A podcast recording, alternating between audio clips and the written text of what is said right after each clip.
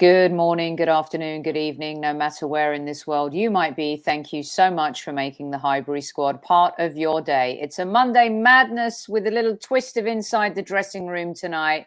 Let's roll, people.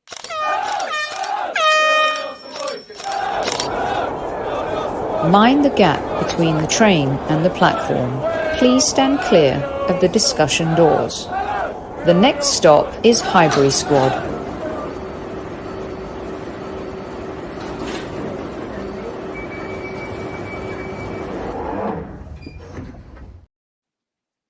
Hi, everyone. No matter where in the world you might be, thank you so much for making us part of your day. The gremlins are here. It's Monday. The mic is broken. The technology is absolutely just caving in on us. There's a storm in California for the ages, but it doesn't matter because I've got these two absolutely epic icons in chat with me today. Welcome back, my podcast brother from another mother, Mr. Super Kev, Super Kev Campbell. First,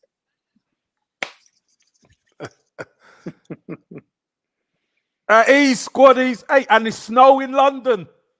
Rain in Manchester, snow in London. So everything comes to a halt in London. At ease, squaddies. At ease. And I'm not sure about where Warren is in beautiful Southern California, but there's hailstones. It's dark. It's beautiful. It feels like we're back in England, doesn't it, Warren Barton? Newcastle icon, welcome back to Squad Central. Woo! Thank you very much. Thank you. I haven't got the salute. I haven't got anything else to go with Super Kev, but the, the, sunshine's coming through. That's all I can say. oh, cheers, Warren. In sunny San Diego. I've gone from guitar 90 degrees to this. So, yeah, not too bad. Life, life sucks, Kev. Life really sucks. I know it does. I could see it, mate. I could see it.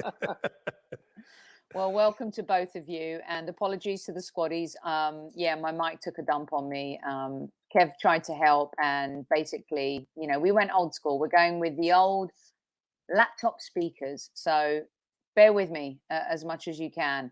All right, it's Monday Madness. That's top five talking points. I've got these two fellas who've worn the shirt, worn the badge for top clubs in their careers, also have been there for um, their country at some point uh, international level. So I'm going to get stuck into it right away. There's no mayo, no mustard tonight, you guys. We're gonna we're gonna give this to the people with no filter, right? So you've both been part of an England setup. We have you both here. You've played at the highest level. You've succeeded at the highest level. You failed at the highest level also. Sometimes the failures come because of a particular player or you failed as a team collectively. Let me ask you this, Warren. We'll start with you tonight. The pressure of the moment, scoring one penalty in a quarter final of a World Cup is pressure enough. Was it right to let Harry Kane take the second penalty? And as a player and as as as his teammate, are you a little bit pissed off because he missed it, or are you totally embracing him because he's the captain and he's been a he's been such an integral part of the team? Give me the honest take on this whole thing. No, well, first he's got every right to take the penalty. He scored the first one. Uh, he went through his preparation, as we see, uh, going back to the ball, addressing the ball. Obviously, I think Kev, if it come against any other goalkeeper from Lloris, they played 300 games with each other, so they've been to each other, they've trained together. So I think that maybe was in the back of his mind, but I think he's the right person to take it. I would support him. Jude Bellingham did that when the French players are all laughing and joking in his face. The first kid, 19 year old, went over to his captain and put him on the back of the head and said a few words to him. So I would back him. I was lucky enough to play with Alan Shearer, you know, England captain. He'd miss penalties, but more more than likely he would score them. I think when you looked at that team, he was the right person to take at that time. The only doubt is would have been you know, again, coming against Lloris, that there's someone that he goes against week in, week out. That mindset was in the back of his mind. And listen, it's it's the biggest stage, it's the fine margin. But I don't think we should take over just that miss. We had other chances to kill the game off. I thought we played well for long periods of that game. But when you don't put a team like France away, and I love Giroud, I, I really do. I think he's a. If anyone can score a winning goal against us, I was quite happy for him because I think he's been a model professional. He seems a nice fella. I don't know him, Kev. You might know him better than me, but he seems a, a top class professional, top class person. But his fine lines, and I, I would back him, Harry Kane. I'd back him again to take it. Uh, so no, I know this is a, a, an Arsenal podcast, and there'll be a lot of you know my my brother's an Arsenal fan, so he was sending me pictures straight away of Harry Kane and missing it. So, um, but I would back him. I, I, would back him again if it happened because he's the right man at the time to to take that. There's certain players in our career, and I'm sure Kevin will say, you know, Bergkamp, Henry, right? They're the people that you want taking it. The ones that sit on the fence or they're not sure, that you don't want them taking a penalty. You know, that I wouldn't take it. Put it that way. I'd have I'd have Alan Shearer before me. That's that's being honest. That's being honest because no, I love that. I, I remember when David Batty took it. He didn't he didn't mind bats, but he didn't really wanna. Do you know what I mm. mean? He didn't really want to take it. He wasn't that, but he stood up because that was a that that was a person to to be the next one to go up. But um, yeah, so it's hugely disappointing because I think whoever wins that that game will go on and win it. And it's just a shame it wasn't it wasn't us because I thought we played well. I thought we really did play well. Kev. Yes, pretty much the same as Warren. I just think maybe from a striker's point of view, who would you say is England's best penalty taker? It's, it's Harry Kane all day long. And the fact he scored one isn't the fact that, oh, should he have taken the second one? I can't believe all this nonsense coming out. You know, he shouldn't have taken the second. It's even more so. He's the main man. These are the moments that he lives for. You thrive for as a as a as a big name striker. You want to be the difference maker. That that's what it's all about. I thought he played pretty well in the game as well. You know, it could have had a penalty again in the first half. That might have changed things. But again, at this level, it's fine margins. Look, he, he skied it, and you know he put it over. But how many times has he has he stuck him away? He sticks him away so many more times than he than he misses and he's had some misses, but again, I don't think there was anybody else in the team. If you if you said we're going to get two penalties, who do you want to take them before the game? You would say Harry Kane. Okay, so but um, I've got I have got no problem with him taking the second at all.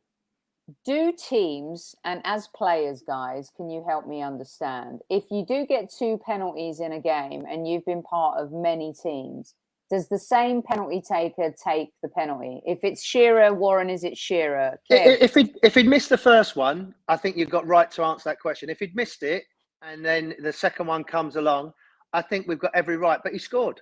He scored the first one. He, he, he put it away. He sent him the wrong way. So he scored the first one. And, you know, Messi has scored 30 penalties in his career, 30. So it happens to the best of us. And some of them in big games, huge games that he's had to play in. So, you know, uh, from that point of view, for from Harry Kane, he scored the first one. So that's I agree with Kev. I don't really not not your question. I think it's been going around social media the last mm. 48 hours. What is the what is the he scored the first one? He took one. He took one and missed it. it so it wasn't as if like he was uncomfortable taking the first one, and he, you know he put it away. He put it away mm. with real conviction. I'm jumping around the, the, the studio delighted, and then I think he, if I want anyone to take it in that moment with eight minutes to go, because I think we get we win that, we get that penalty, we, we, we, we equalize, we win. Yeah, yeah, I think we win it. And, oh, um, come on, you don't know that. No, Sorry. but that's we, the that, but that's the feeling, Soph. That's the feeling, you see, because as players, it's momentum that's the shift. feeling. As, yeah, as that's players, the momentum that shift. Feeling. That's the momentum shift because remember they, they we, they, we, we we equalize they go 2-1 and then you peg them back again they can't shake you off sorry warren go on yeah no you've been there kevin it's like they, they'd gone they'd gone at that point you know with all due respect we've been in games where you've the opposition are just as good as you but for some reason they can't get into it and i know it's all hypothetical and what might have happened what could have happened but as a player and looking at it i'm thinking if harry gets this we're, we're in business we'll win this we win this with the players coming on. I know you can't say it, and it's now we're out. We're sitting there in France and probably going and go back to back and win it. But I just had that feeling of 500 games experience. What I call it, what it is. I just felt we had them. We had them. They'd gone. Okay, so I always find this narrative interesting. I said the same thing with regards to Brazil. They can have all of the stars on the shirts they like. In the last few World Cups, they've failed miserably. Mentally, they've not um, been able to stand up the way they have in previous tournaments. You've got smaller nations like Croatia. Of course, Morocco are the Leicester City and the Cinderella of this World Cup. There always is one that will shine for a little bit they've gone a little bit further than most. But isn't it time that we stop mollycoddling and enabling this England team, you guys? And I and I wanted to ask you from the professional point of view as players, because the Premier League is definitely the most exciting league in the world. It attracts the best players. And weirdly, I think that most people, even though it isn't the case because we've got so many wonderful international players who come to play in England, who make the league the beautiful thing that it is, I think that people expect England to excel. You know, Harry Kane plays with Son, you know, great partnership, you know, lauded, even though they haven't won anything. Saka, the shining star for Arsenal, Grealish, the £100 million signing from Manchester City, Foden, the next great thing could win a Ballon d'Or. He's like Messi.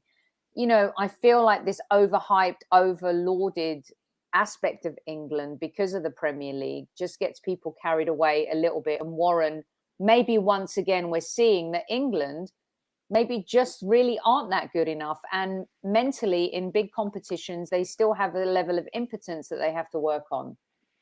No, I think you're right. I think your your last statement about uh, the mental hurdle that you have to get over. You know, Croatia in the semi final when we got out coached. Uh, you know, the wing backs was pushing on.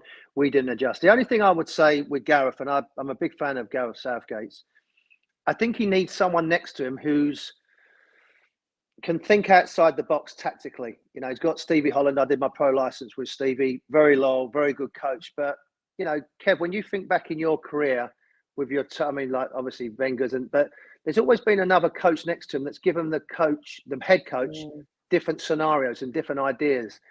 I think that's where Gareth is. Is anything cross against him? And I think we've all fell in love with Gareth with the waistcoat. And when we played Italy, we get the dream start, and then we just froze for whatever reason. And he's the coach, and he should try and address that. If I was him, I would scour the world to get someone that I could trust and have ideas at about man management in a game because I think that's his thing that he, he misses as a as a top level coach. I think when we look at Mourinho in the past, he's always man managed games as the game's going on. Uh, Pep Guardiola does it, etc., etc. So I think that would be the only thing that I would question with Gareth about in-game man management. We didn't adjust, but I think the French game they sat back. They was obviously wanted us to come forward to create space, but we dealt with that really, really mm. well. I can't remember them. I mean, it was a foul against Saka, and then we got caught out of position, and they go and score. But it was a long time until they scored. But we, I think there was a, a foul beforehand. I think that with the referee, I don't think he was good enough. But you're, you're, right. We do sit on this pedestal. We haven't won anything since 1966. But in the last few tournaments, it's the closest we've ever got. Apart from when mm-hmm. I was with Venables in Euro '96, penalty shootout away since then we haven't been anywhere near it you know and look at the i think in the past decade we've had better players like Steven Gerrard, Rooney, Frank Lampard, Rio, Ashley Cole, John Terry. The list goes on and on. They're better than Harry Maguire, better than these players, but we couldn't get we couldn't get a team spirit together. But we've got some wonderful players. I just think now Gareth has got a big decision to make about if he stays, or and if he does, I think he needs to bring someone in who's got just a different soccer IQ, just something different. And Brazil, you know, they've underachieved as well with their players, but I think we're as good as anything in the tournament. You know, Germany went home, Spain went home. Mm. You know, we, we say we get caught up how great they are and technical that they went home. I think that the US game summed us up. I think that was maybe we're not as good as we thought we are. I think he should have changed it there. But I don't think we're a million miles away, um, as probably about eight nations are. And that's that's the fact. I mean, look what happened to Belgium. Look at them. You know what I mean? So I, that's the only thing, Kev. I don't. I, I, was thinking about that with Gareth, and you know, you know him, I know him, played against him, and mm. and everything. else. I just think the three big games he's had, maybe not the France one because that's I, I, thought we managed it, but the other ones we just got a bit. Italy, uh, Croatia, and this one, Warren. I think you think you have to include this one too a little bit. Um, yeah, to an extent. Yeah. Yeah. I, I think the margins are so. I think the margins are so fine. You know, it's not in, in, the, in this game, Kev. I think it was. I think they, but when we yeah, but even Croatia, against Croatia, even against Croatia, we had opportunities. There was one particular one where we're one 0 and you know Harry Kane goes for and he should have squared it. I think it was to Sterling. Square it to Sterling. That makes it two 0 So yeah. again, there's nothing the manager could do about that. I, I really think that the margins are so fine. Gareth Southgate's the second most successful England manager ever. No, yeah, I know. We've only had one that's won it. no, but but this is but this is what I'm saying. This is what I'm saying. Where we go to penalty kicks in the Euros, we get to a semi-final of a, a World Cup, and now now we get to a quarter final. You're right, Warren. Maybe there is something that needs addressing within that backroom staff to get across to the players, to get across the line. But there ain't a lot wrong. We have got we've got good players. We can compete with anyone in the world. And But they're young. getting over. But everybody is trying to get over that line. Everyone is. Okay, so let me throw this one at you then, guys, because you talk about getting across the line and, you know. I'm sorry, just let um, me just like say one thing as well. Yeah, go on, I, Warren. I, yeah. I, comment, I, I commentated on the Croatia uh, Morocco game. You wouldn't have thought Mor- Croatia was going to get anywhere near it. They, did, they didn't look good, but it's that momentum. They get the break, they get a result. And the same with Morocco. Morocco just defended. They're great fans, defended, defended, defended. And when they got the chance, they took it. So it's not like they've done it with wonderful technical ability and been blowing everybody out. They've stumbled through it. And I was in the press conference after Croatia drew nil nil. They was like ripping them to pieces. We're not good enough. We're too old. Modric shouldn't be playing. He's out. Why is Lovren playing? We haven't got a true number nine. We haven't got a Harry Kane. They were, you know, and you know they go on now and got a great chance of, of getting you know back to another final. So it, like Kev said, it's the fine fine lines. Okay, so I believe that the excuses need to stop for England and they need to stop for Southgate. It's a little similar to Mikel Arteta this season having to deliver for Arsenal. Three seasons in, you've had a process that's led to progress, and now you need to deliver the big one, qualify for the Champions League, which it looks like it's going to happen this season. And the same thing happens for all the top managers at top clubs who have to deliver, right? So I revert back to what happened. Um, and I asked this only because it involved Arsenal players. Um, I, I, I felt less of a stake in this World Cup, but uh, Schrodinger's Cat's Flap, which is a very extraordinary screen name, by the way, you guys, kudos to him. He's won four out of 24 against the top 19 sides. Um, when you look at England in the last, in the Euros, it, it, I think they had a, a much better showing in the Euros than, than they did in the previous World Cup in terms of the teams they built towards getting into that semi final. As players, this is the biggest criticism, um, and we'll swing back to you, Warren, on this one that, that fans have is the substitutions, right? So you're chasing the game, and a little bit like making late subs against Croatia, making late subs or bringing certain players on. This is the biggest beef I think fans have. You're bringing on Mount, you're bringing on Sterling. Rashford had an amazing game, could come on and turn the game. Maddison, someone that everyone cried out for, in the end, does it look like Gareth Southgate just chose him out of uh, pressure? What's your take on the subs as a player when you're on the pitch? Are you ever thinking and have you ever thought, why is he bringing him him on? We need this guy right now. Um, only when they took Ginola off, I was like, why are they taking him off? when when Kenny used to do that, I was like, Kenny Gaffer, just leave him on. Don't matter if he's not playing well, he, he can do something. Um, I was thinking the same thing. I was looking at the game two one. I thought we were going to get into it. You felt like there was a chance to to get into the game. But yeah, you're right. I mean, thinking about I mean, Rashford should have had a chance. Maddison, I don't think was ever going to get the opportunity. If he didn't come on against Iran, he was never going to come on. Uh, but then who do you leave out? Do you take Grealish off? Do you not then put Foden on? Do you not put Saka on? I mean, that going back to what Kev said, the, the talent that we've got is is so deep of that similar type of player that can come in and can change a game with a pass. We're, we're blessed with so many that type of players that can unlock Warren, it was Mount who, went, who run through and got the penalty. Yeah, He's a sub. so yeah, So, so, so we can't have it both ways. We missed the Mm. penalty, fair enough, but you know, you you expect the, the subs to have an impact Mhm. at some stage, and that was the impact. We got a penalty, but we fluffed the lines. That's that's that's football for you.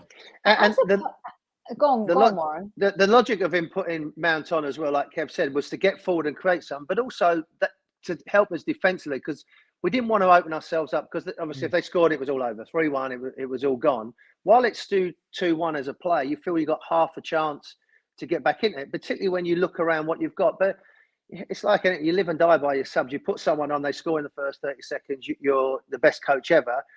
But you, are right. When you look at Rashford, could you have put him on 10 minutes earlier? If you've got Foden that was sort of drifting out the game, can you maybe get uh, someone on a little bit earlier? So, of course, and I'm sure he, and I, I coach on academy level, not at nowhere near that. But sometimes after a game, I think, oh, maybe I should have put this kid on a bit earlier, or you, you, you question yourself. And that's where Gareth has to sit down and analyse everything that he's done because did he make the subs at the right time? Did he, you know, Brazil put everybody on the field and everybody got a touch of the, the, the ball, but they they went home. So you know, what do you do? Like Kev said, you you're stuck between a rock and a hard place because you you do this, you end up falling on your face. Oh, well, why'd you make so many subs? We would have kept if we kept it as it was, we was going to score. So yeah. probably that's that's why we sit here and do podcasts is to let Gareth get on with it.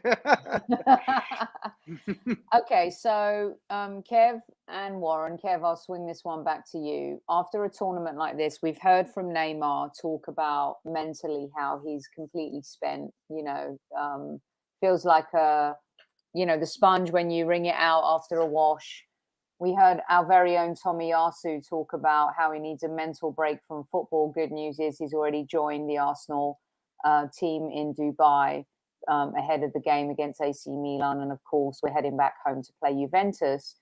But I wanted to get this take from both of you because Kev, you've been you you've been involved watching from the 89 phase to being part of a championship winning squad and a European winning squad, and Warren who's been on the prefaces of winning the big one twice at that level and then it just not coming home for certain reasons.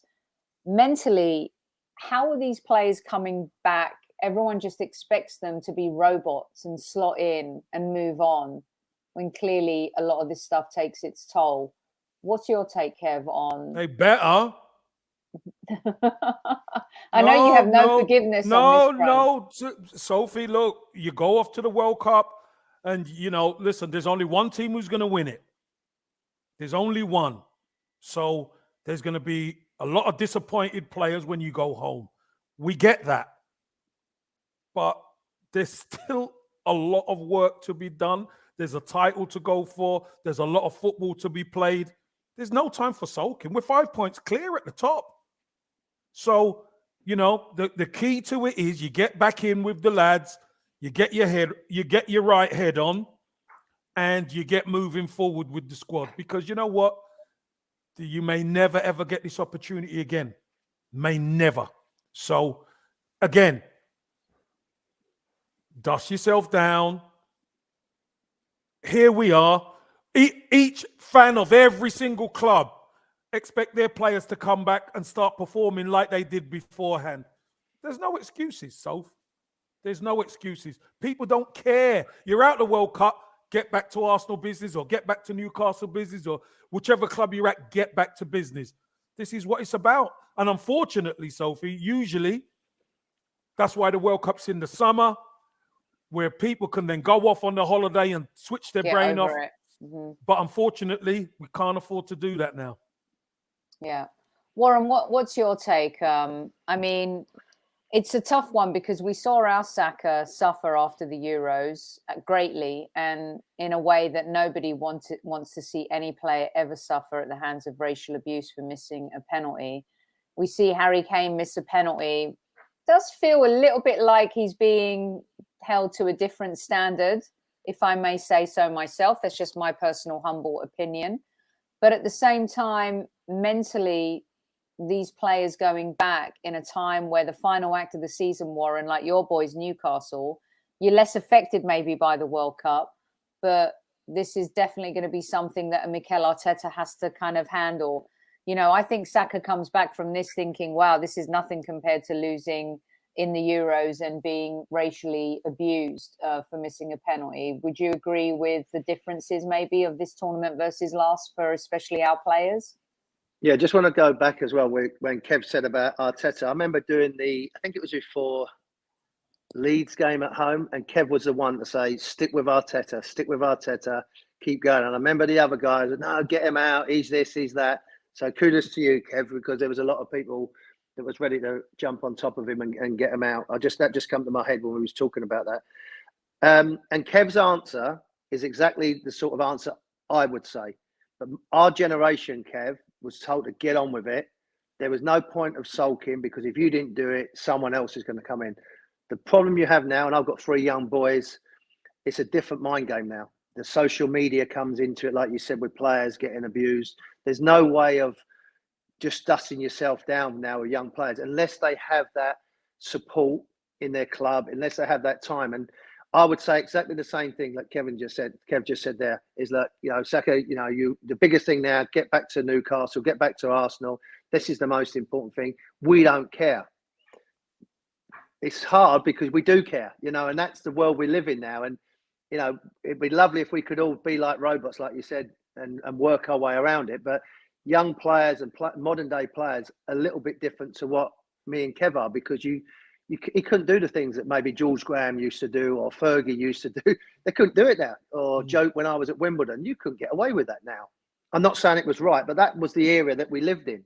Now the players have got to come back. Now whether that's having a bit of time, we, I mean, how does Sterling feel that he's representing his country and people are breaking into his house and burgling in his house? And I mean, what is going on with with the he's representing his country? He's trying to win a World Cup, and people have done that. He's had to deal with that making sure everyone's okay. Can you imagine how the other players felt? Like, oh, if they're going to do it to him, my my house should be the next one. Getting on phone to his the family, making sure we've got people at high. So they're not only having mm. to deal with a World Cup; they're having to deal with people breaking into their houses and maybe beating their wife up or beating their kids up. So they have to deal with that. So it is a, a fine line of. I know I've deviated a little bit, but this is all the things that modern day players have to to deal with, and they need the support, but they've got enough time now if you need that extra day, be prepared. Like I said, Newcastle have only got six players, I believe, that have been away, and most of them really didn't play a lot. So it's it's an honour to represent your country, and it's an honour to be in a World Cup. So the, the transition shouldn't take too long. But the mental disappointment is like, okay, sometimes when you're young, you sort of, oh, it come next year. Maybe when you're older, you weigh a little bit more on it. But you know, you've got to remember they need a bit of support, they need some guidance, and if they need an extra day off, a little bit of time. But they're still paid a lot of money to play for their club. And like Kev said, there's a lot, a lot of points to be played for. And if they end up picking up a Premier League title, Saka at the age of what, 21, that could take away the pain of what he's just gone through of losing against France. So, mm-hmm. and that's part of maturing and going forward and going along. So, you know, for us to stay here, which we do, Kev, me and you, get on with it. You know, we're support you. Be tougher. There's a lot more than maybe because we was like that. Me, me and Kev was like that. That's yeah. But Warren, my, my, point, Warren, my point is this: Mikel Arteta, Mikel Arteta has got the squad together for this squad for a reason. The team spirit, etc. That's why they're in Dubai. That's why the players can come straight from the World Cup into the camp. And I believe some of the players are are in the camp and getting time off. You know what I mean? They're actually you, have just said two words integrating. There. Yeah. They're in Dubai, right? it's not a bad place, is it? They're, they're not stuck in. Exactly. Warm weather training, they're close. They're Actually, close right. by. I don't, I don't, feel sorry for them now. Get on with it. Suck it up. I can go but, and win but, something, will you? But, but Warren, but my point is this. Mikel Arteta, he's got he's got the players there, and some of the players come back sparingly, and players are getting time off within the camp just to reintegrate themselves back in with the squad. I think that's important that they're not all the way back in England. They're right close. They could just hop into the the the the, the squad uh, with the with the management the team. Go into the spa. Go into the spa. And the exactly. you know, go nice to the souk. You could go shopping. You could do a little bit. Kind of. Uh, look, and I know, Warren. I know it's not the end of the season because that's when you really could decompress but it's the first time a, a World Cup's been mid-season. So which, how the players actually are going to, re- you know, how they're going to actually react. So I, I think is a difficult one to judge. But the key is the squad's there. There's a really tight knit group in the squad. So you just want them to reintegrate themselves as best they can. And then the rest is up to the manager because at the end of the day, Warren makes a good point. There's a lot to deal with. And if people are not in the right frame of mind, we have a squad where we can mix and match. So, so I was going to ask if you not, both. If you're not right, you don't play. Right. So I think when Warren was called to England, Alan was in the squad as well. Um, and maybe I don't, I can't remember if Rob Lee was, or you can tell me, Warren. And when Kev was called into the squad, of course, he had Merse, Winterburn, Rocky, and Seaman. And then you kind of find yourself going back to your team with your boys that, you know, are your brothers in arms. Can you talk me through that a little bit? You just touched on it, Kev, in, in ter- and both of you in terms of, you know, you go back, you get stuck right back in. But what does it feel like when you go back? Does it does it feel like I'm home, Warren? Does it feel like okay, I can just refocus now and get stuck in and focus on my club? I, would love to know because I'm uh, Saka in particular and Martinelli as young players. I'm really curious as to how they're thinking right now, going back, maybe thinking we could have won the World Cup, we're not. So, what, where do you think they're at, and how does it feel to go back home to your team?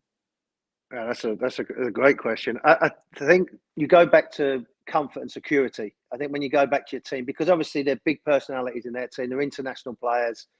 And yeah, when we was away with Alan, Peter Beardsley was with us, Steve Howey. So there was about five of us in the car on the way home after an international. You might stop off and get some drinks and have a chat because when you go into international football, you, you're sort of there in um, I wouldn't say in a goldfish. It's like you're, there to bubble, impress. You? Yeah, you're, you're there to bubble. Yeah, so you ain't going anywhere. You're not deviating. You're with players you don't really know and their personalities, and you've got to get to know them pretty quickly. So you, I wouldn't say you have your guard up, but you're you're sort of conscious of what you're there to do.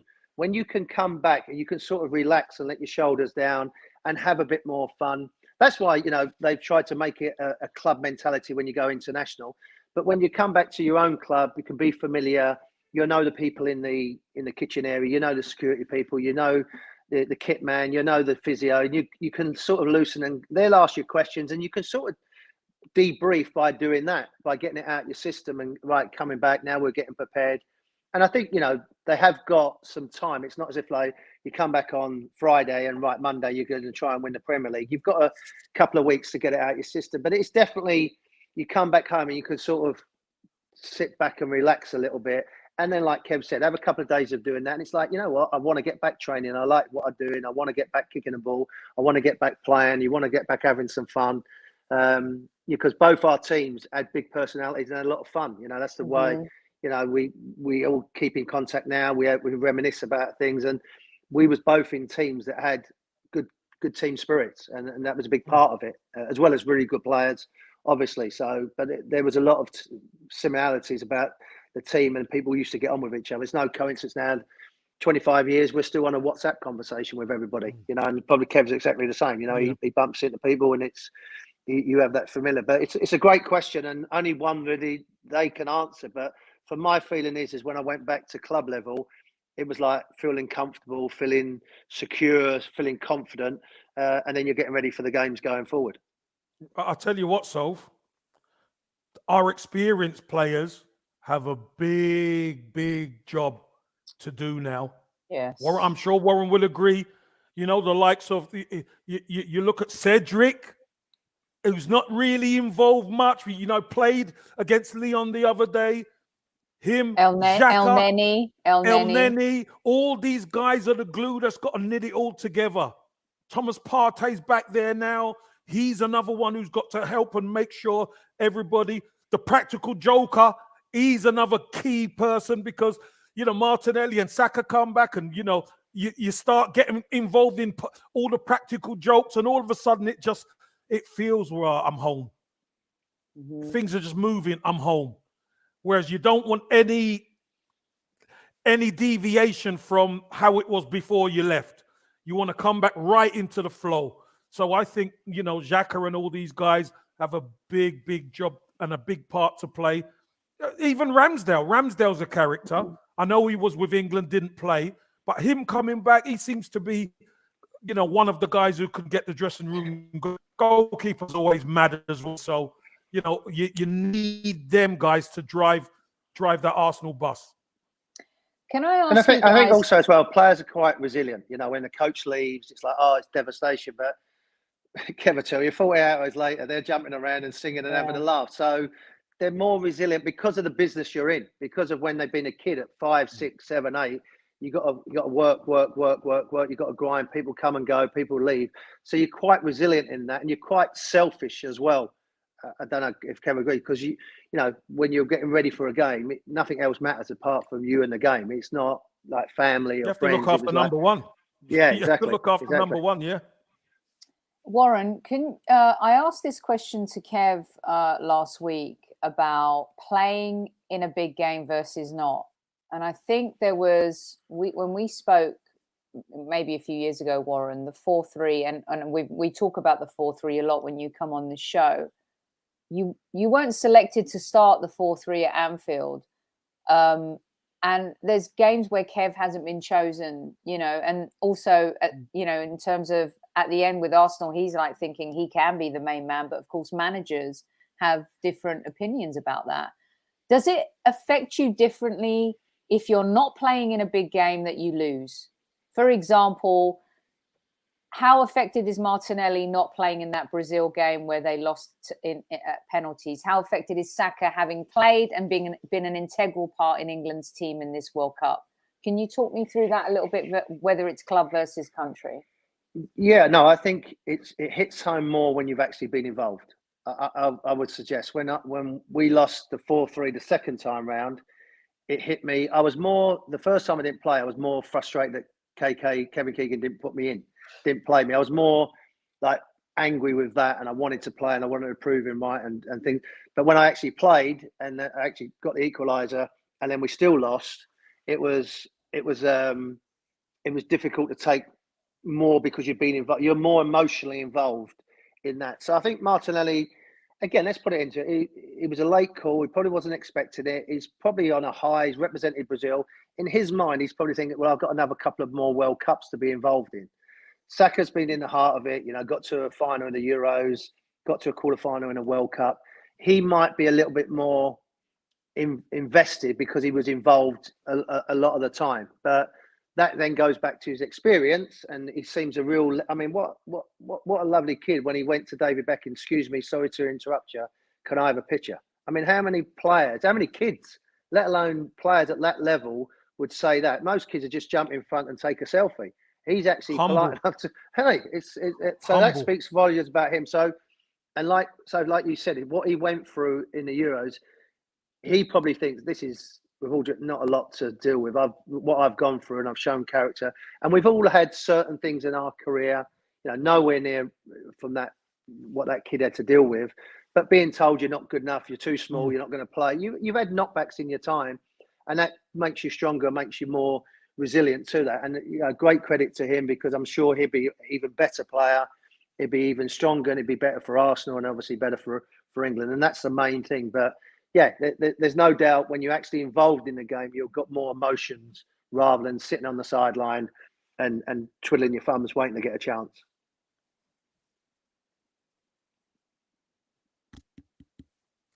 let's swing back to um, club football here uh, a little bit as well. And and by the way, we're all very proud of Saka. My bold, I don't think it's a bold prediction. I think Saka will be captain of England for the 2026 World Cup, and I think it's he's three three years I away. no, uh, Jude Bellingham will be the captain. You think? All right, we're taking a bet, Mr. Warren Barton. Uh, Ten dollars. I don't bet a lot. Ten dollars. That's about eight pounds, Kev. I've got three kids. And I've got three kids and a wife. 20 bucks. Come on, 20. 20 bucks. No, Barton. no. My, wa- my wife told my wife told me to start saving. We we might be retiring soon, so we've got, we've got, we've got save every penny. okay. All right. Awesome. Um, What do you we'll, think of we'll him, do- Jude Bellingham? Can I ask you a question, Kev? With Jude Bellingham, I love it when you guys Yeah, go on. questions. what do you, how good is he, and how how think how high is his ceiling? Wait, can I jump in, Kev? Can I tell Warren what you said on our show a couple uh, a week ago when I asked you if you would take you. Rice or Rice or Bellingham, Warren, and Kev said he'd take Rice all day long. Go on, For Kev. Arsenal. Yep, For I would. Okay. Yep, I would. I would take because Thomas Partey's he's not going to be there for a long time, and somebody like Rice having that holding midfield player is vital to Arsenal with We've seen what Arsenal are like without a, whole, a proper holding midfield player. And I think you can get productive players who play in Bellingham. Bellingham, listen, I'm not saying Bellingham's not a quality player. His ceiling's massive.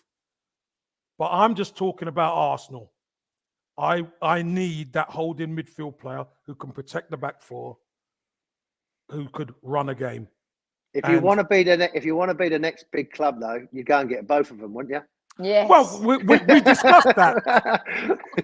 Hey, hey, Warren, money, go and get Warren, both. we actually said that, but it, Yes, the, the, the, uh, the, the, the, the challenge was you had to pick one. Sophie said, said Bellingham. Hey, Bellingham's a fantastic player. His ceiling, Warren, is uh, well, there is no ceiling to what he can. He's only 19 years old. You know, you look at Saka's 21. This kid is unbelievable. But having a holding midfield player of note is so important. And when they're See- not there, Arsenal suffer. That's the George Graham in you, isn't it? That's just the George Graham in you. You know. Hey, I don't know. hey, I don't know about that, but I tell you what, I do know, Warren. If Arsenal would have had a holding midfield player of note for the last 10 years, it would have been quite a bit different. Okay. Um, Warren, we actually added, we said what a window it would be to get Bellingham, um, Rice, Mudryk, throw 'em all. You want to be ambitious and win the league, Arsenal? Go get, Get 'em all all. of them. Get Get them 'em all. all. Get 'em Wait, all. Nu- Newcastle can afford it, so we're going for the lot of them. Don't worry Okay, about so that. we'll get, we got money coming out of our ears. I We don't know. where to spend it. Oh, man. uh, so are we competing, Warren, with the, s- for the same players? Do you think at this point? I mean, we're seven points ahead of you. Who'd have thought Newcastle United would be in third? Um, and if we're being fair to Newcastle, you haven't spent the gazillions of dollars yet that most expected you to at this point. For me, if England are looking for a new manager, Eddie Howe seems to be the guy that can, you know, um, find a way to attack and also be disciplined at the back, find the right players in a formula. He's built bottom up at Bournemouth, he's building bottom up again again at Newcastle. How lucky in Newcastle to have Eddie Howe. And do you compare, forget the money side of things, but do you compare a little bit of how he's come in and had an effect on Newcastle the same way Mikel has on Arsenal? It's funny because when uh, he got the job, there was a lot of people. Why are we getting him? Why? And you know, like Kev, it was like, well, let's see how he does with Arteta. Let's give him a bit of time. And you could sense straight away that he understood what it is to be a manager of Newcastle because it is different. So Arsenal, Liverpool, all have their own ways of, of being a manager. And straight away with um, Eddie stopping for supporters at midnight to sign autographs rather than putting his head down, making uh, he's on the phone and driving past them. That sent to me he understood. I think he realizes that he's on a great opportunity with a club that are going to back him, are going to have that financial clan. I spent a bit of time with the owners. They're going to build something. It's not just about a quick fix of doing it in 18 months. They're building. And by building, they'll probably go again in this transfer window. What, what's your take, Warren? What is that? When you say you spent time, what is their vision? Like, what, what, what can you say to Newcastle fans? And because Arsenal fans always want to hear from the owners, or what's the vision? Like, are we going to spend in January? What, what's the long term plan? I think we're seeing that a little bit. Like, what is their vision? What? Th- th- their vision is to be to build a club that's going to sustain and compete for trophies for many years. They're not looking to buy maybe the top article now that's finished for a couple of years just to go through. They're building for the future. When you look at the age group of the players that they're bringing in, you look at what they needed to bring in a better goalkeeper. They've not gone and said, right, we're going to get four forwards. They needed to get a good goalkeeper. They needed to get a dominant centre half. They've got a local kid that knows the club. So they've they've gone about it in a way of there's a logical way that they're bringing players in, players in positions, players in age, players in style of football. When you look at what United have done, Manchester United have done in the last ten years, they've just bought a name. They haven't really thought about a system. Or what they're, they're about branding. They're about selling shirts. They're about, and that's why they're in chaos, and that's why it's taking time. Yeah. So Newcastle, in a way, have got a coach that was dying to get that opportunity. Unai Emery was the one that they really wanted, and it's funny how fate and life works out for someone. Mm. Eddie's come in. Now all of a sudden he's the blue-eyed boy. When he got relegated with Bournemouth, oh, we're not sure about him. His tactics are not good. I remember hearing people on Talksport and Sky, oh, he doesn't do this. He does. Second time around, people are resilient. Coaches are resilient. He's gone back and thought about it. He's understand that he's he's doing. He just come back from Saudi Arabia. They've been out there with the owners and being around. So there's a there's a real logic about what they want. Now people are going to say, well, when are you going to win something? No one knows. Like Kev said, only one person can win something. Mm. So something sometimes is in the line, but they will keep on improving in what they're getting. So they've got international players. Botman is in the Dutch squad. He wasn't in this, but they're going to get another player that's in maybe the French squad who's going to come forward, who's in Spain, who's in Germany. They're going to get international players for the future. So when they do get to the promised land of competed, we're not even talking about winning they can do it for the next 10 years. And then once that group is running out, they're going to start bringing in the younger ones in and younger ones. So there's a philosophy about what they're trying to do. There's not a quick fix. It was never about coming in and buying their way to the top straight away. It doesn't work. It's, it's proved that it doesn't work. So they, they thought about what they needed to do. Probably the saving grace for them, actually, the owners, is when they come in in October, they couldn't buy anyone until January. Where if they come in in December and thought, oh, we better start spending, spending, mm. it might have backfired. They had time. They couldn't do anything. So they had to sit down and plan what they're going to do over the next like two months, three months, and that probably given that time to to go and identify what they wanted if they didn't know it already. I mean, these people don't just go and flick through a magazine and think, right, I'm going to pick this kid. Uh, they've already identified what they think and the CEO, the director of football, that type of thing. So there's there's a logic of what they're doing because they want to be up there for a long time. They don't just want to have a quick fix. But Warren, the recruitment's been right the recruit, the head man, the top man recruitment they got him from Brighton. Smart move. He, when he was on gardening leave, they made sure, right, we, will secure him. You look at the signings, the signings that have come in have all kind of worked out, all look the business. You know, Bruno has been sensational. Eddie Howe has to take, mm, you know, the coaching job he's done, absolutely massive. But Kev, you're right, they're not going crazy. Kev, turning Joelinton into a midfielder. Uh, Joelinton. I mean, as a striker, as a striker, Sophie was awful. Awful. I mean, people awful. were ready. To, they were ready to sell him at Newcastle, and he was de- being declared as one of the biggest busts in Premier League history. Exactly. And Eddie Howe comes in and switches him into a midfield position, and ha- has been and was one of the integral reasons why Newcastle were able to survive last Kev, uh, season. also, so as well, like I think a good a sign of a good coach is to make the players he's already got better. So mm-hmm. he did that with Almiron. You know, Eddie Cohen made sure that people got fit, made sure there was a way that he was going to play. Joelinton was never. I, I used to cover the Bundesliga for Fox. He was never a number nine. Mm. He used to play in that midfield. They call it. There's always numbers now. So a number eight position. So he wasn't really a holder midfield player. He was someone that would get box forward and try. Box to box. Yeah, yeah, and even that, Kev, I wouldn't say he's a box to box. He's he come back and he's attacking, attacking yeah. midfielder. Yeah. His his first thing is to go. So he got him in the game. So it's like you know, coaches come in and made the players he's got better, and that's his job, isn't it? mm-hmm. You know, that's yeah. his job. Yes, you can buy players, but you know, all the good coaches make the players have already got better, and then add in a Haaland here and and obviously a, a, a Dennis Bergkamp when he comes to Arsenal. You know, then you've got them players that you can build around. But the main thing is to make Lee Dixon better. Make when Arsenal come in, make sure Lee Dixon, Winterburn, Tony, because made sure that they looked after themselves on the field, so they produced better on the field, and they give them. I remember Dicko telling me he made my career hmm. go on another five years by course, giving yeah. me that by doing that. So you know that that tells you a lot about a coach as well. It's not just about X's and O's. It's about getting the best out of the players that you've already got. Mm. So this is a, a question from Lynn um, that a few people have lobbed in Warren as well, and Kevin and I have talked about this a lot because you know Arteta was very close to winning the Europa League. Um, he was outscored by the man he replaced. I think if he goes into a Europa League semi-final this year, he will be well versed and would have learned from his mistakes. What do you think about Eddie Howe um, in terms of qualifying for Europe? And is he the guy that Newcastle were going to stick with? It's clear that the Kroenkes want to stick with Arteta. Do you think they will stick with um, Eddie as well? Warren, and give him faith if, if he qualifies for a European spot, no matter which one? Yeah, I think he's earned enough trust in the last year um, because the jury was out. You know, whether he comes in, does he get on with the owners?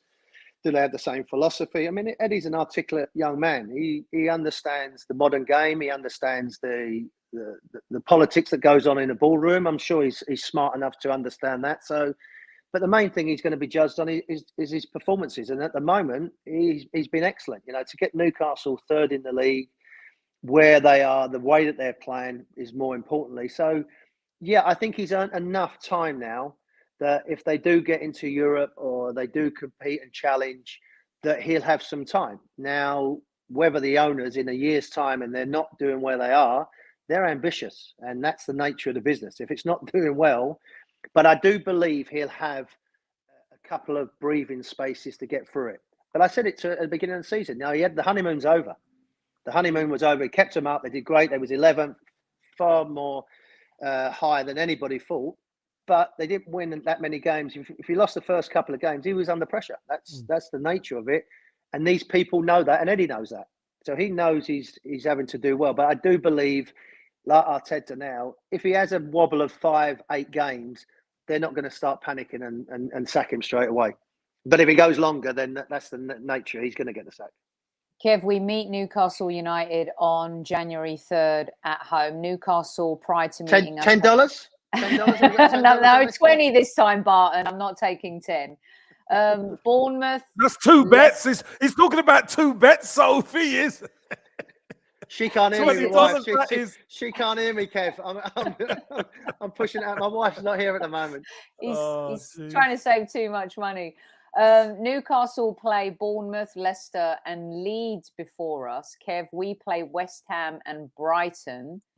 Um, we play at home. Let's be honest, the game at St James's is St James's Park to me, people. I'm sorry. Um, was humiliating at the end of last season, and Bruno is definitely a play that we wanted at the Arsenal. January third. What's your take on Newcastle and Arsenal? And I love that we don't know, so we're kind of talking about stuff that we don't know yet because there's going to be two or three games before it. But this is a revenge game for Arsenal, is it not? So the the important thing for Arsenal is we've got to get right back on that horse. We've got to get right back on that pitch because we're the leaders. We've got to act like leaders. If we want to do anything, we've got to start how we finished.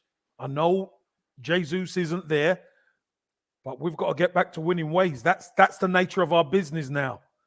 We know what Newcastle are. Newcastle are a front foot team who are going to come for us. They're definitely going to come for us. So we have to be on our mettle. And one thing we don't know, sometimes momentum is is when you stop the momentum, it's sometimes difficult to to recapture it.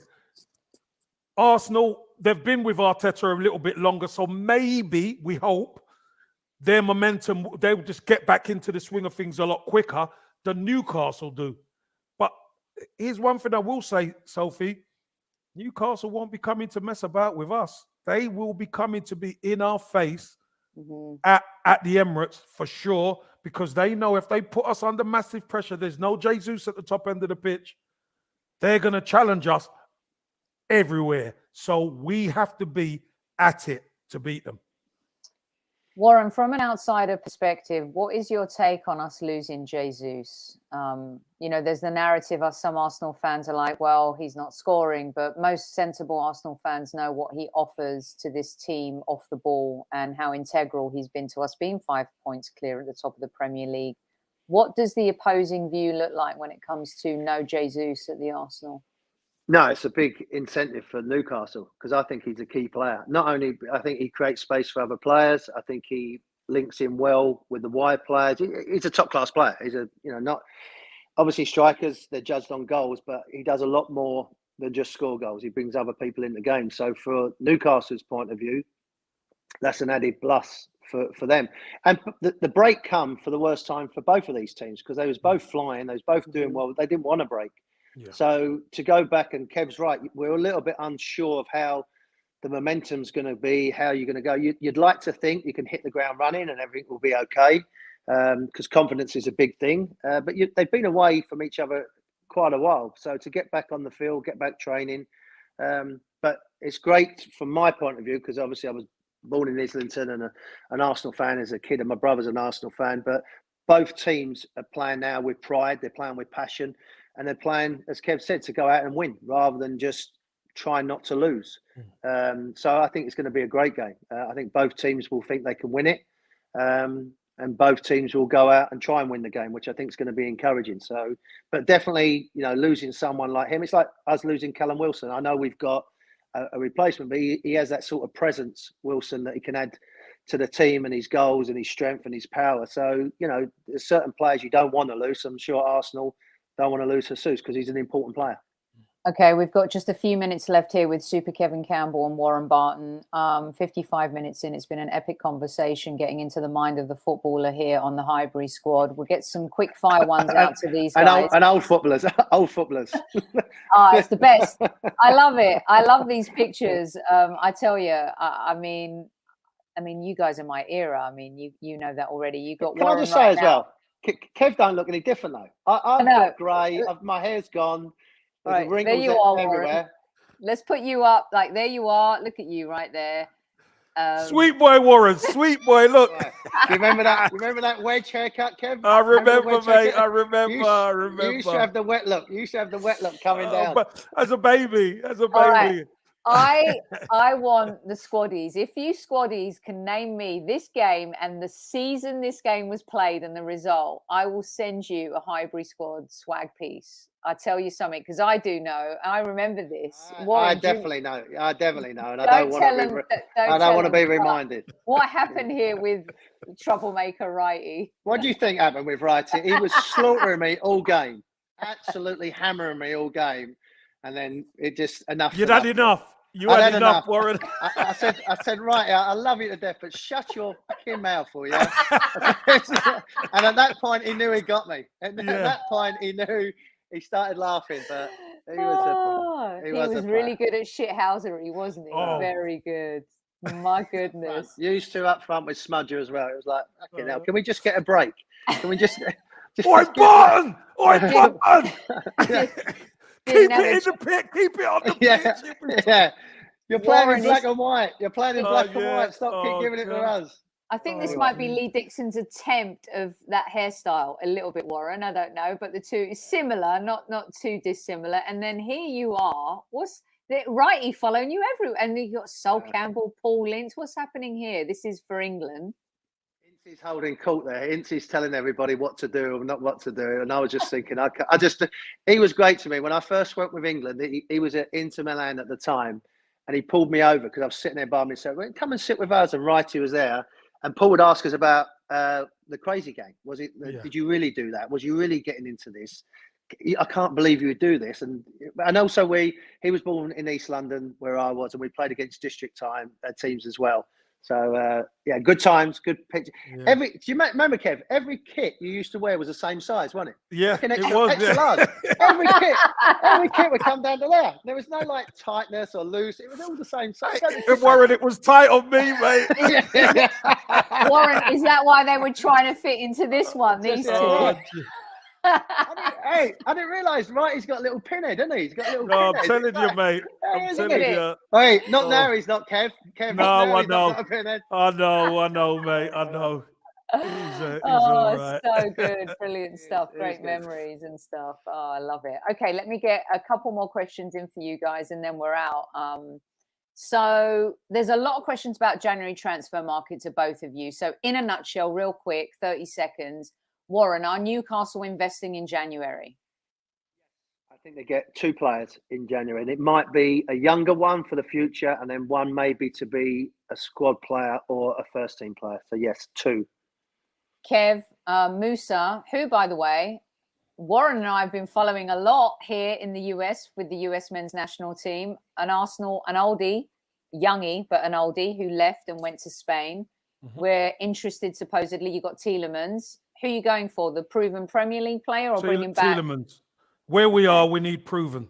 Where we are, we need proven. Musah could be a good signing further forward, maybe summer, but Tielemans right now. Get them both. Go and get both of them. Says the Arsenal fan. I love it. um, okay, real quick because we've been talking about internationals. How how do international partnerships influence the team you sign and play for? Is everyone in Saka's ear saying, "Hey, come to City, you'll win Premier Leagues"? Is everyone in Kane's ear saying, "Go to Bayern Munich, you'll win stuff there"? What's happening, guys?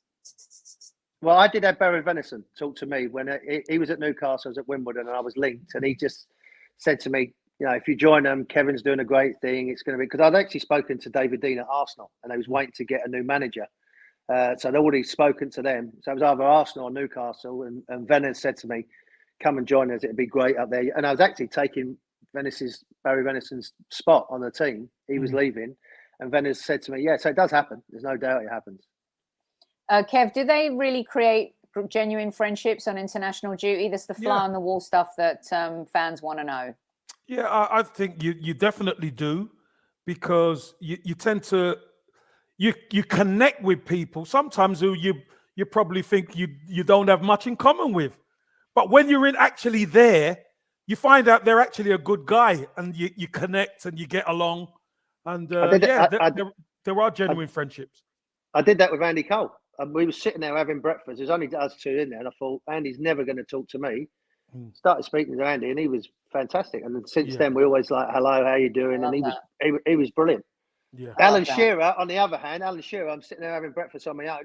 Fucking sat on another table with his back to me, had his had his Wouldn't breakfast and to walked you. out. What Wouldn't talk talk to to me. you? Had his breakfast and walked That out. snob. What a snob. Then I ended up playing for seven years with him at Uh, Newcastle. uh, yeah, but uh, but you're with England now, Warren. I don't want to know you. yeah, exactly. Yeah. Get, get your coat button. You, you've only you've only got six caps. You- Oh yeah. no. Oh, I love Mm. it. Okay, another fun one before I get you guys out on a serious question. Uh, Warren, do you miss playing for Maidstone United on a cold December night? That's from Mark, who's one of our OGs. To be honest with you, Mark, no. The, the pitch was like that. People were screaming at us, but yeah, it was it was where it all started, so it was fun. But no, I don't. That's why I never went back. Once I finished, I wasn't going back going back in a non-league game. Fuck that.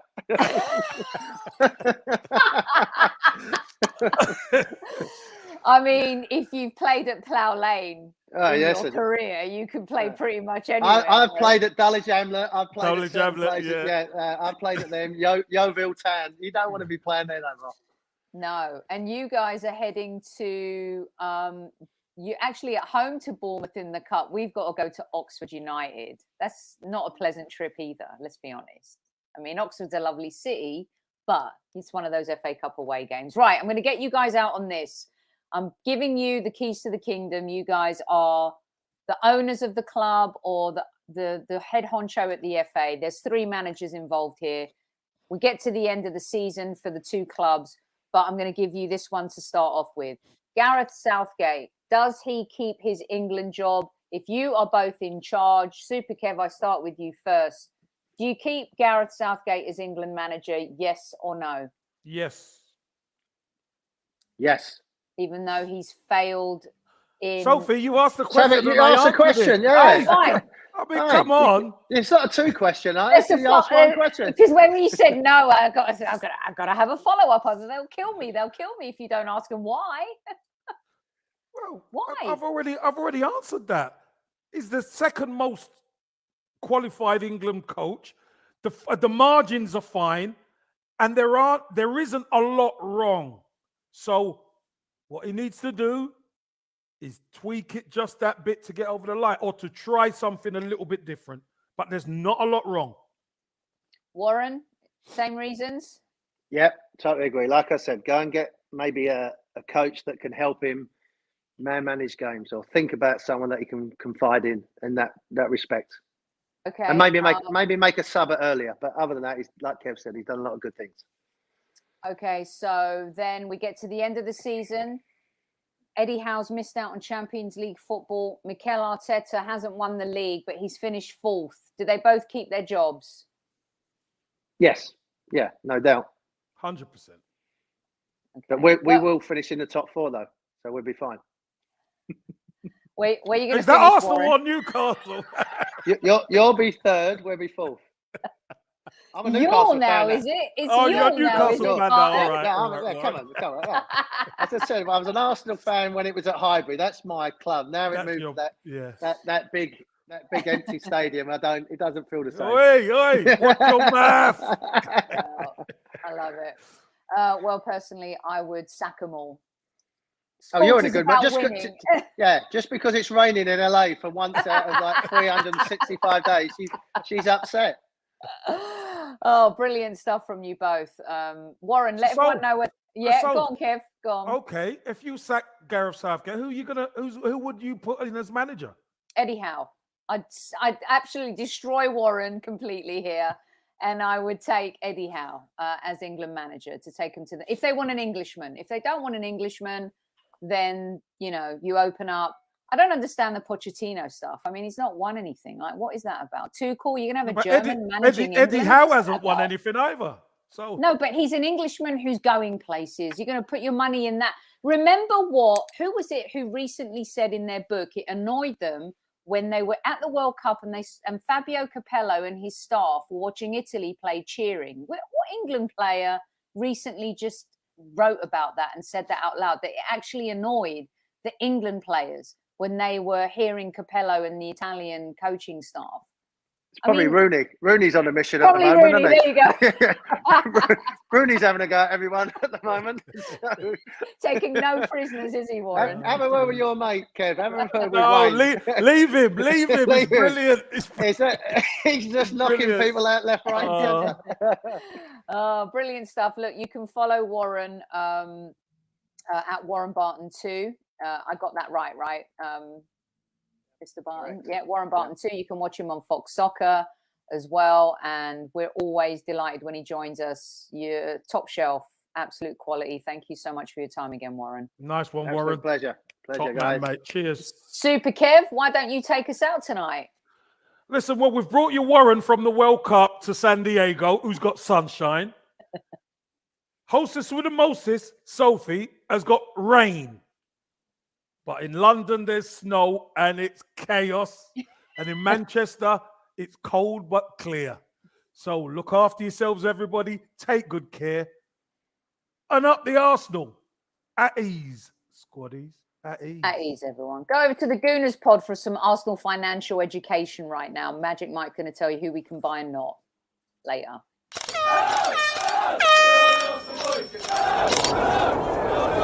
Mind the gap between the train and the platform. Please stand clear of the discussion doors. The next stop is Highbury Squad.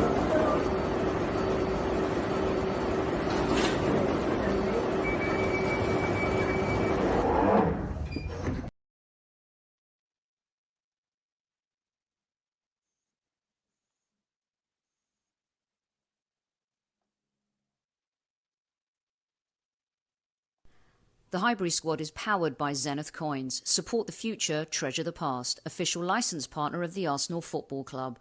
Follow at Zenith Coins across all social platforms.